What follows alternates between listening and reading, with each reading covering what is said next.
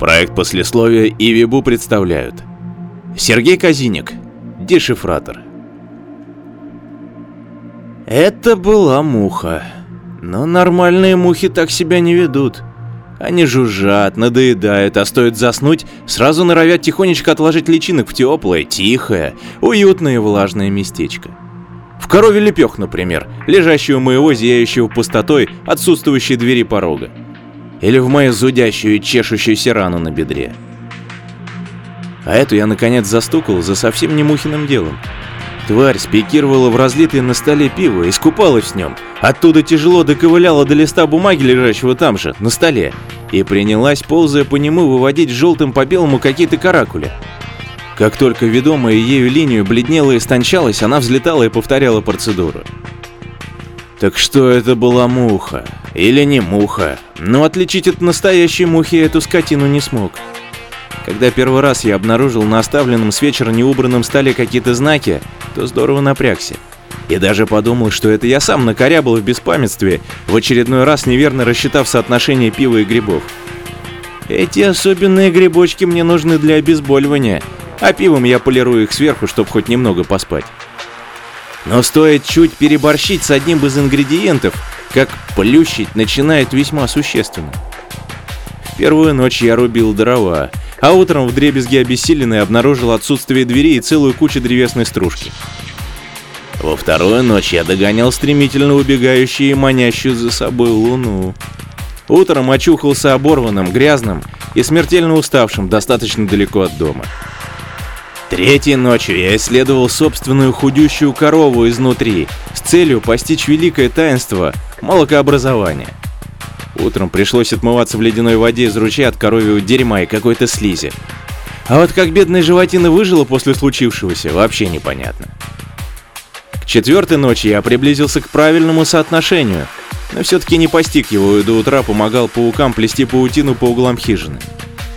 Еще были душеспасительные разговоры с ежами, увещевания белок на предмет развязывания войны с мышами, попытки поймать ветер, подсчеты звезд и прочие уже безобидные занятия.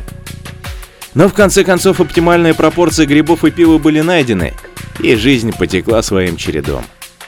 А тут вдруг знаки. Еще в бытность полковым толмачом и писарем мне приходилось иметь дело с разными письменами.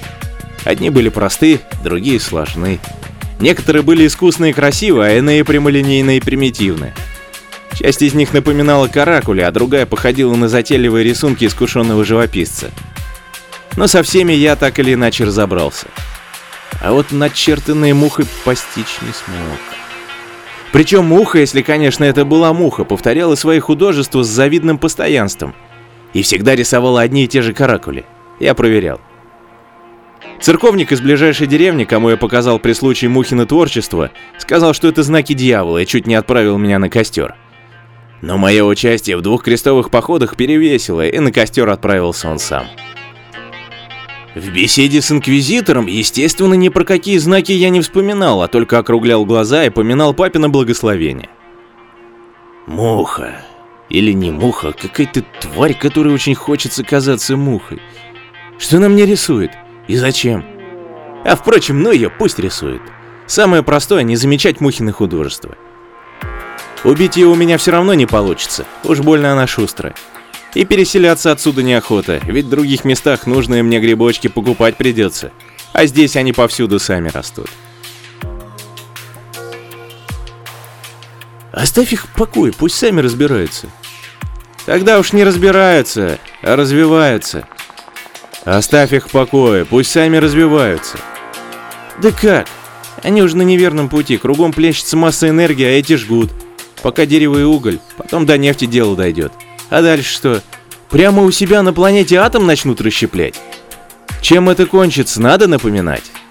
Это их дорога. Это их тупик. Я же пытаюсь их из этого тупика вывести, пока точка невозврата еще не пройдена. И нам новый дом в очередной раз искать не пришлось. Надоело. Но способ, который ты выбрал, отличный способ. Примитивная же схема. Надо только насчет плотности энергии до аборигенов мысль донести, и считай дело сделано. Донести мало, надо, чтобы эту мысль поняли. Надеюсь, поймут. Псилоцибин в мозгах аборигенов забавные химические реакции вызывает. что с большой степенью вероятности дает им возможность мыслить еще одним измерением. А наш экземпляр достаточно способный, да и грибы псилоцивы постоянно жрет. Он, смотри, опять закидывает. Ладно, не отвлекай, мне пора очередное насекомое оседлать. Опять муха рисовать знаки принялась. И опять все непонятно. Или уже понятно. А впрочем, решил же, ну ее. Сделаю вид, что нет здесь никакой мухи, никаких знаков. А вот интересно, как растут деревья? Пойду понаблюдаю. А потом кружечку пива и спать.